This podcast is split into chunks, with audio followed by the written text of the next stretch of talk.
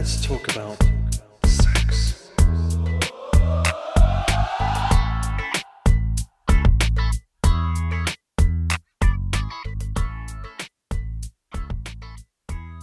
All right. Well, Corey, how are you doing out there? I'm great. Awesome. You know, I was thinking one of the things that I love about Sexy Marriage Radio What's that? is, well, is that you and I really are champions for the sexy marriage. You know, Let's talk about- together we represent about 40 years of marriage, you know, not since we have two marriages here, That's yours right. and mine. That's right. But so when you're married that long, I'm sure you and Pam have seen a lot of couples marriages just bite the dust, Oh, like yeah. like we have, and and you see uh, affairs come in the picture and, and infidelity, and so that's why I'm pretty excited to bring a guest on the show today and, and really talk about how to prevent an affair. That yeah, that's that's a great topic that's probably not covered well enough in our society. That it's it's something that's so rampant, it seems, that we need lots more people speaking up and saying, "Hey, hey, hey, here's some ways to to prevent this." And yeah, and here's why it matters. That's right. And so here's where we're going. But just before we go there, you're listening to Sexy Marriage Radio with Dr. Corey Allen and Gina Parris, where we are having honest conversations about love and marriage and sex and anything and everything in between. And we hope that you can find us pretty easily on iTunes, Zune, Blackberry. There's all kinds of ways that we deliver this show, but you can also find us for sure at sexymarriageradio.com. And we'd love to hear from you. You can call our feedback line at 615 567 3996 or email at feedback at sexymarriageradio.com. And one of the things that we've gotten several emails about is this whole idea of infidelity in affairs. And so today's show, we are having an author of Keep Your Pants On. Her name is Kelly Chicas. So, Kelly, welcome to the show. Thank you, Corey. Thank you, Gina. It's great to be on here today. And so, what we're trying to do today, or what we're going to do today, actually, is to go through some tips and some ideas on preventing infidelity in your marriage. And Kelly has written a book just on this topic. And so, I guess, Kelly, to get started, um, some of our readers may not be really sure who you are. So, if you could do a quick, hey, this is who I am, and this is a little bit about what I've done, and then we'll we'll go from there. Well, sure. I am a uh, clinical therapist in Albuquerque, New Mexico, and I own a group practice, and we specialize in couples and marriage and sex counseling. And through the years, there, as you know, there are so many couples who have had affairs, and that seems to be a, a large population that, that we treat as far as having that problem. So the the idea for the book came in trying to help these couples, you know, get through infidelity. And you know, lots of couples do get through infidelity, but it really came to mind that if we could come up with some preventative tips and things that w- that I know worked with couples through working with them and put it together in a book, that would be really beneficial for them. And so that was how the the book came about. So I uh, I still work with with clients. I also um, do some speaking engagements, continue writing articles, and all around the the idea of you know infidelity is really a preventable thing. We don't have to accept that this is something that's going to happen in the relationship. There's something that we can do about it.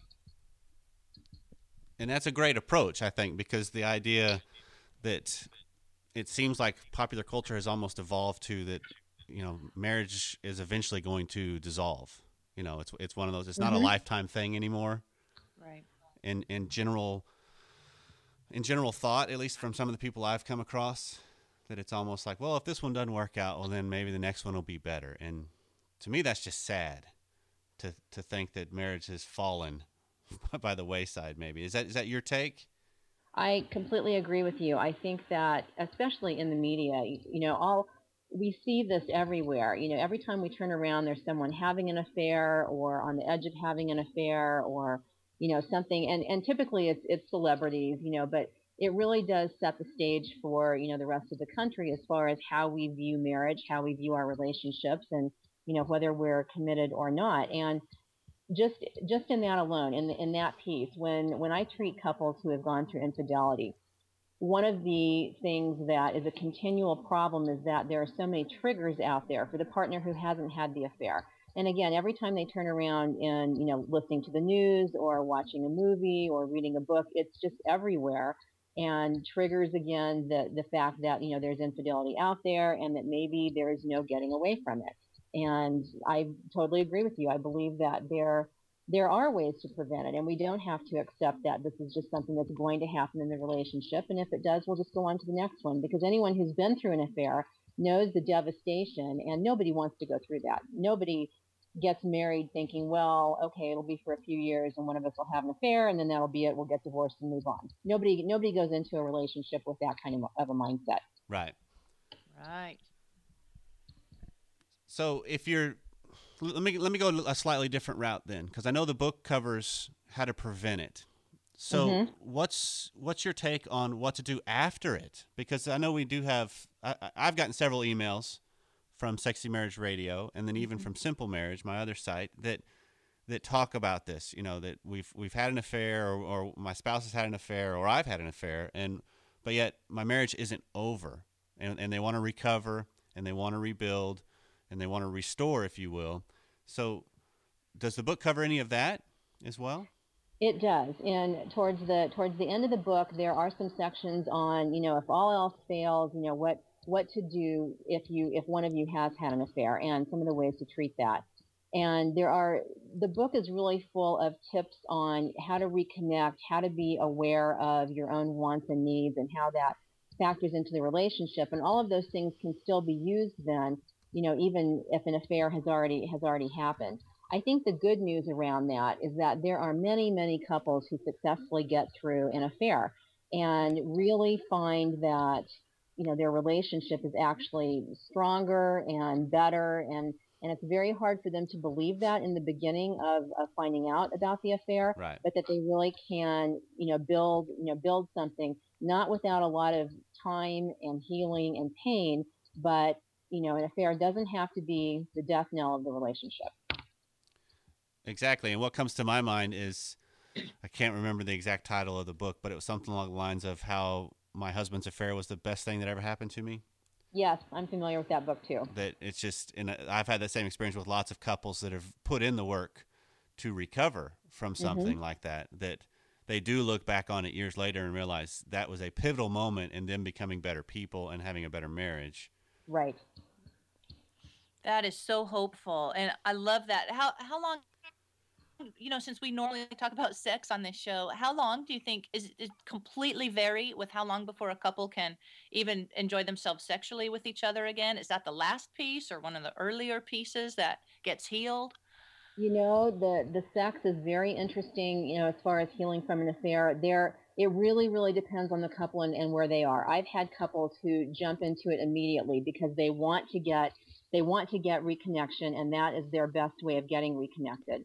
There are other couples where the partner who has not had the affair has a real stumbling block as far as sexual intimacy because they just can't they can't get over their their visuals, their you know their imagination, their ideas Sure. on on the affair. So um, it really depends on the couple and it depends on the type of affair too. You know, there's there's all different types of affairs: emotional, sexual, one night stands. You know, there's there's quite a bit of variation there.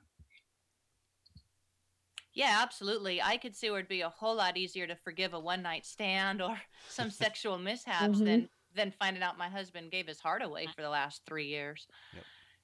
Absolutely, and that's that's typically you know women have a much harder time with a man having an emotional affair, Right. and men have a harder time with a woman having a sexual affair.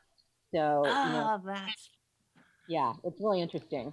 It is interesting because I think women would be more inclined to have an emotional affair. Or Yes. is it? Yeah. That well, that's what it would seem is that is that women would be geared toward towards that, but you know, we, men and women are having affairs at, at equal equal levels at this point. It's kind of a it's kind of a 50-50 split as far as what we're seeing. It's Mhm. certainly not a uh, you know male only problem at this point. Interesting. Well, let's get right into your tips then, because I'd love to help our listeners eh, have their eyes opened or, eh, you know, become aware of how to really put some fences around their marriage and, and keep it sexy in their own home. Okay, well, great. Let's yeah, let's talk about some tips that you know that couples can do. And again, these are things that they can do hopefully prior to an affair, and and you know hopefully to Right. have the the awareness, but certainly things that you know can be done afterwards as well. And one of the things that the book talks about is uh, what I have called the five C reconnection plan, and it's based on you know communication always is at the forefront of any kind of relationship issues. You know, it seems to be so. It's it's helping the couple to find some new and different ways of communicating that that were obviously not there to begin with, or the you know the affair wouldn't happen, or again to prevent you know to prevent the affair from happening. So the book talks about communication and trying to get back to a level or a foundation where the relationship started when it was new and interesting and you couldn't wait to talk to your partner about things and that levels off after you know as, as we all know after being in relationships for a while you have to work at it a little bit harder so Mhm. that's one of the first tips is trying to really sit down and communicate things with your partner as far as what you know what's going on with you. Um, we call it small talk versus shop talk. And small talk really being the lifeblood of the relationship. And again thinking back to where we all were in the beginning of the relationship we used to talk about things like music and common interests politics you know maybe um, you know common goals things that, that were interesting about about us and about our partner and again then as time goes on you you know you move in together get married have children you tend to go into what we call shop talk, which is more the logistics of the relationship, in that Right. yeah, your conversation might be then more about uh, what's going on that weekend, or um, the activities for the kids, or uh, you know, did we get the the refinancing loan done on the house? Exactly. Things like that. things that are not so sexy, right? Right.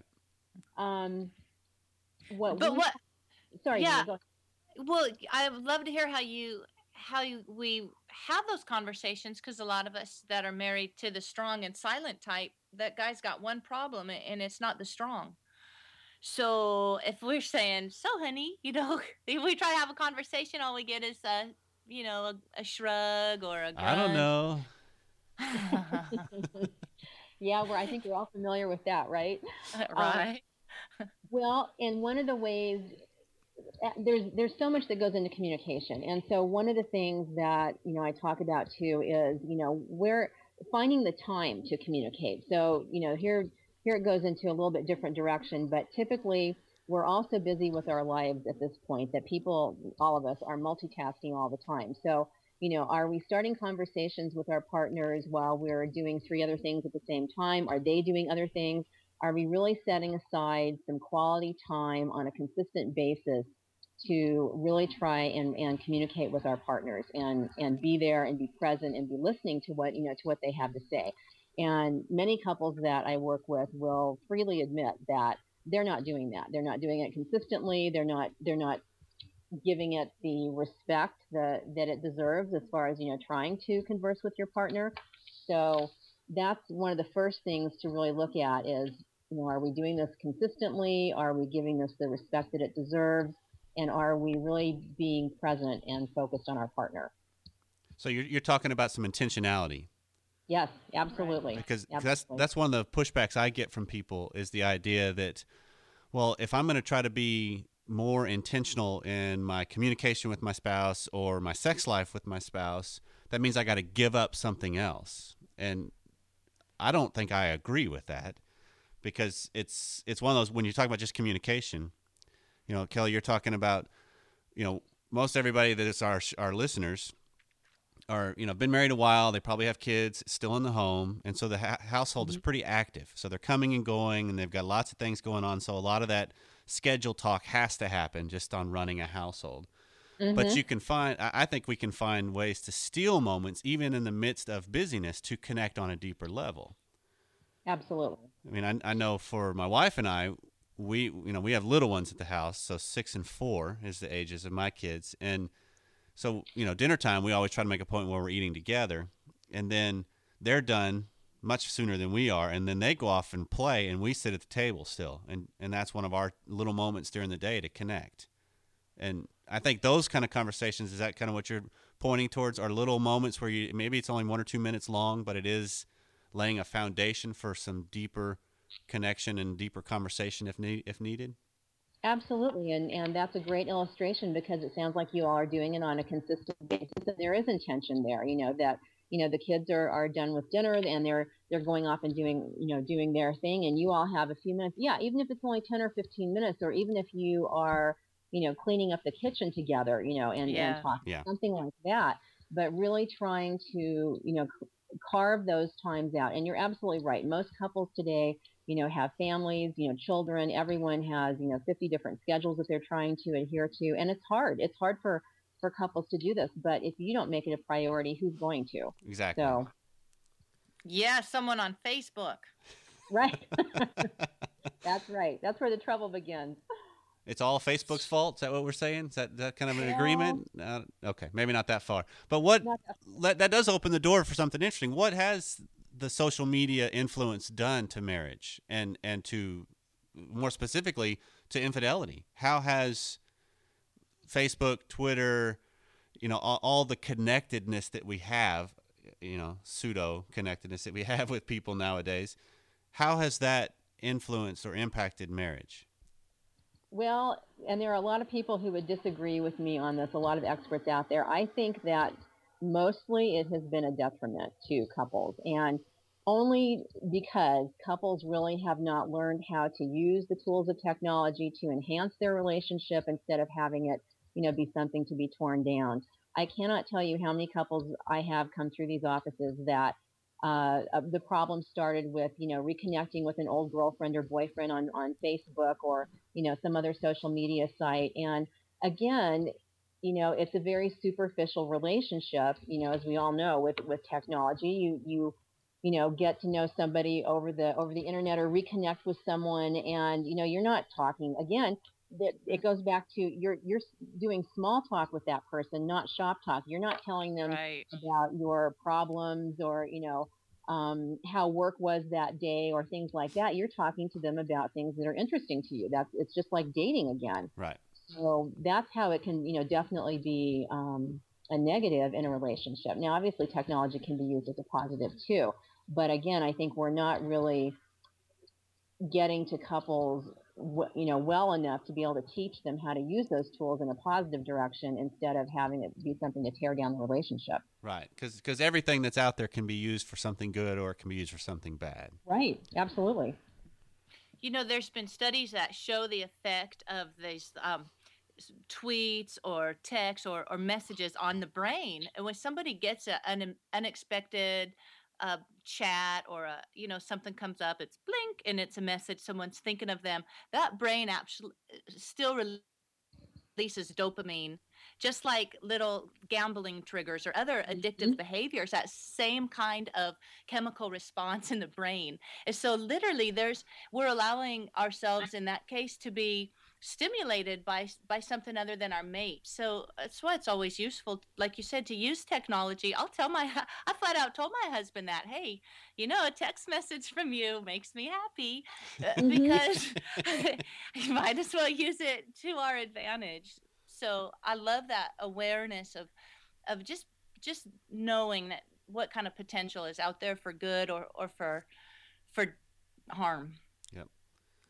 So, Kelly, can you give us um, some of the warning signs that might be that that maybe a listener is in a relationship and there's some things they could be looking for in their own life and in their relationship?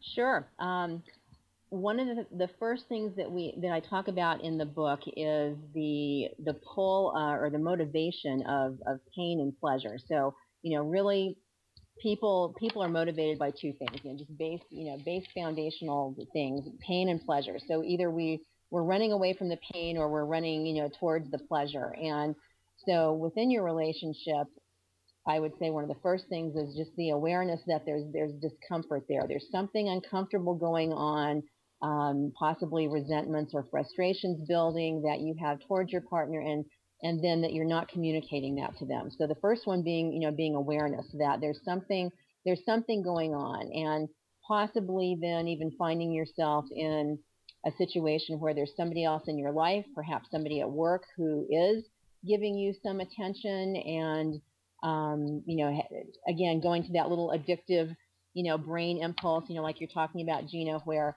oh Mm-hmm. gosh, someone's, you know, someone's interested in me or someone finds me attractive or someone complimented me today and it wasn't my partner. So what does that mean? What if that if that really is um, something that is that is a feels like a positive to you, then are you not getting that from your partner? And if so, then why not? And and that stimulates you should stimulate a conversation right there. So really, I think the first warning sign is just that awareness that there is discomfort going on in your relationship, and that you're not you're not as happy with things as you used to be. Okay. So it's it's really I mean Gina and I have talked a whole lot in in our shows on the whole idea of being present. Mm-hmm. And so what you're proposing is just to be present in your own life, the good and the bad, of of kind of having an awareness of well here's here's what's going on in my life that's good, but then here's also I'm going to acknowledge some of the things that are bad. And so when I acknowledge that, then maybe I'll have the ability to muster up the courage to speak up about it. Yes, and that's probably where people then fall short because Yeah. that Mhm. that again is kind of you know running from the pain. Nobody Yeah. really wants to you know acknowledge that and sit down and then you know pull it all out on the table with their with their partner. And you know, but without that that personal knowledge of yourself and that personal awareness, that's where people find themselves then you know sliding down that that slippery slope into into an affair Right. um, you know, many times before they they realize it, or certainly before they intended anything to happen like that. Again, people don't, you know, wake up one morning and think, okay, I'm going to go have an affair today. That just Yeah. doesn't Right. happen. Right. Yeah, it's a slow drip. Yeah. I think when there's a secrecy, you know, for some people, when we, we feel that charge of, of somebody's interested uh, in us, there's some people that's so encouraging that, that they kind of want to savor that in the corner and keep this ability to to feel powerful, whereas somebody who's really protecting their marriage is just really honest with it right away and tells their mate, "Hey, whoa, listen, there's a problem. It's barely a problem, but you know, if I find myself changing my clothes because I know I'm going to look better for somebody in Mhm. particular when I'm going somewhere, well, that's that's enough to make me stay home and say, "Whoa, there's a problem." So, I, I love I love that idea of, of using it to open a conversation. Even if I've had, I know there's one time I just even said to my husband, "Listen, you know, the hunk that lives in my house has to at least make me feel like the hunk that works at the store where I shop. You know, if I said if I can't get your eye contact for three days and somebody else acts like I'm the highlight of his day, when I walk in the store, there's gonna gonna be a problem. So to to know that having conversations is healthy and and not not a sign of you know a huge blow up to come. Well, and absolutely, and and you're absolutely right. If if couples could get to the point like that, you know, where they were able to really say those things to each other, and you know, again, it comes back to communication. Right. And this is kind of a stereo, you know, typical thing, but men typically, uh, sorry, Corey, but That's all right. um, Go ahead. I, you can bash my gender. I bash us as well. So that's all right. Well, it's you know it's pretty commonly known, especially in therapy, that you know men typically don't want to come to therapy and they don't want to have to you know talk about their relationship or you know again drag everything out on the table. Um, but the conversations don't have to be like that either, and you know it can be just as you said, Gina, just as simple. You know, I'm getting some attention from somebody else that's making me feel a certain way, and I'd really like that attention from you instead. You know. exactly. Mm-hmm. Yeah, that's that's along the whole, the whole lines of you're not trying to change your spouse, but you're really speaking up about yourself. And when you Yes. speak up about yourself, you you generally bring about a change in your spouse, just because of the nature of systems that, Mhm. that we inf- Right. we influence and impact each other. There's no way around it. All right, so Kelly, we got just a couple more minutes, and as as we're wrapping this up, what what would you hope a reader or a listener to this this show that then maybe goes and gets your book, which there'll be a link at sexymarriageradio.com that I'll I'll point everybody to you so they can easily find find more information. But what what would you hope they take away from this? I would hope that they would take away that affairs are definitely preventable and that you can have a great relationship, you know, with your partner without having to go through something like this, you know, to you know to build it back up. You don't have to tear it down to build it back up. There are plenty of people out there, lots of good role models, you know, for couples, and if they could just build a little bit of self-awareness and take the time and make their relationship a priority, the affair does not have to happen. It's it's completely preventable. There are many, many ways of reconnecting with your partner. That's what I would hope that people would take away from from reading this book. Okay. Mm, excellent. So to up the intentionality with what's currently going on and not think I've got to wreck it all to make it better. Right, exactly. Okay. Well, Gina, you got anything else for for Miss Kelly? Uh, you know, I just love uh, to emphasize the fact that it, the grass is not going to be greener. if if fifty percent of if fifty percent of first marriages end in divorce, it's sixty at least for second marriages. Is that correct? Those are the statistics that I'm reading as well. Yes. Yeah. hmm Yeah. So the idea that oh, you know, my mate is a schmuck and this person could be the answer, yeah, it's such a fallacy. So use any any uh, stimulation or or emotional charge to look at your mate again and say man how can i reawaken the magic in this relationship because i am 100% convinced that you can fall in love with anybody so you might as well make it the one you've got I absolutely agree. That is a that is a great way of looking at things, and I, I completely agree that you can you you choose to be in love. It's it doesn't have to. Yes. You choose to be in love. Right. And you and it's just as much a choice on day 1 as it is on day 561 Mm-hmm. Mm-hmm. or Very. even go That's not very further. many years. Yeah, well, that's not. I, I- but I, I couldn't do math real quick in my head on the fly, so I'm, I'm not. I'm not trying to go any further than that. I guess so. and Gina, to your point of the grass isn't greener, um, and I think this is kind of what we've been talking about. I love the the concept of the thought that you know the grass may look greener, but it still has to be mowed and weeded, and Mhm. you have to pick up. Yeah, you have to pick up dog poop and all that stuff still, just like every other grass. So it may look good, or then my, some one of my clients told me this one that they had had an affair and then got back with their spouse and rebuilt and were really rocking along real well in their marriage. And he made the comment of, "Yeah, the grass looked greener, but when I got over there, it turned out it was astroturf."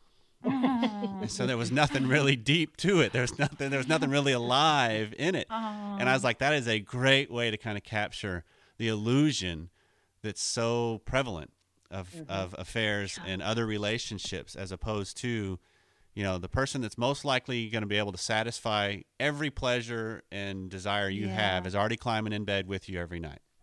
Mm. But it takes some intentionality and it takes some work. And I don't think it's necessarily hard work all the time. That and I think Kelly, you're talking about that too. It's not necessarily hard work, but it does take some effort and some intentionality. Yes, absolutely. The intentionality and the consistency, and and not you know not being complacent in the relationship, and that's something that you know we don't we don't learn how to do very well either. That we can you know we can certainly as therapists help help couples with is is how to really learn how to be a couple, how to be a, a couple that has longevity. Right. Well, this has Mm, been a great time, Kelly. I'm- Yeah. I'm, glad you Yes, it hopped on and joined us. Uh, this is Kelly Chicas, and she has a book, Keep Your Pants On, and it's Preventing Infidelity in Your Marriage. And you'll be able to find links to her information uh, on sexymarriageradio.com. And Kelly, do you want to give a quick plug too to any other place they can find you? Um, well, Amazon.com, BarnesandNoble.com uh, carries the book, and then at yes, at the at the website, which is KeepYourPantsOnBook.com, um, which is also the the website. I tried to make it interactive in that there's some exercises on there. There's also an assessment on there, you know, to see what the status of your relationship is, and if you might be uh, leaning towards an affair. So it's a good tool for couples to be able to look at as well. So good good website to you know get some resources from. Perfect. Well, Oh, Well, affairs are preventable, but it takes some Yes, effort, it takes some intentionality, and it takes some choice of falling in love with your wife or your or your husband every day. So, Kelly, Yep. we're we're glad you jumped on with us. Thank you very much. And Mhm. Gina, do you got anything you want to shout out before we wrap this whole show up? No, we love our sexy marriage listeners, and in the future we'll talk about recovering sexually from from infidelity. Anything's possible. That's what we hope you know from this show. Absolutely. There's always hope. Everything can be recovered from, and things can always be better. And I think that's even true when you have a relationship that's already pretty good. It can even be better. Well, this is Sexy Marriage Radio. You can find us at sexymarriageradio.com where you'll find links for Kelly and her book. And we'd love to hear from you. Have a great and wonderful day.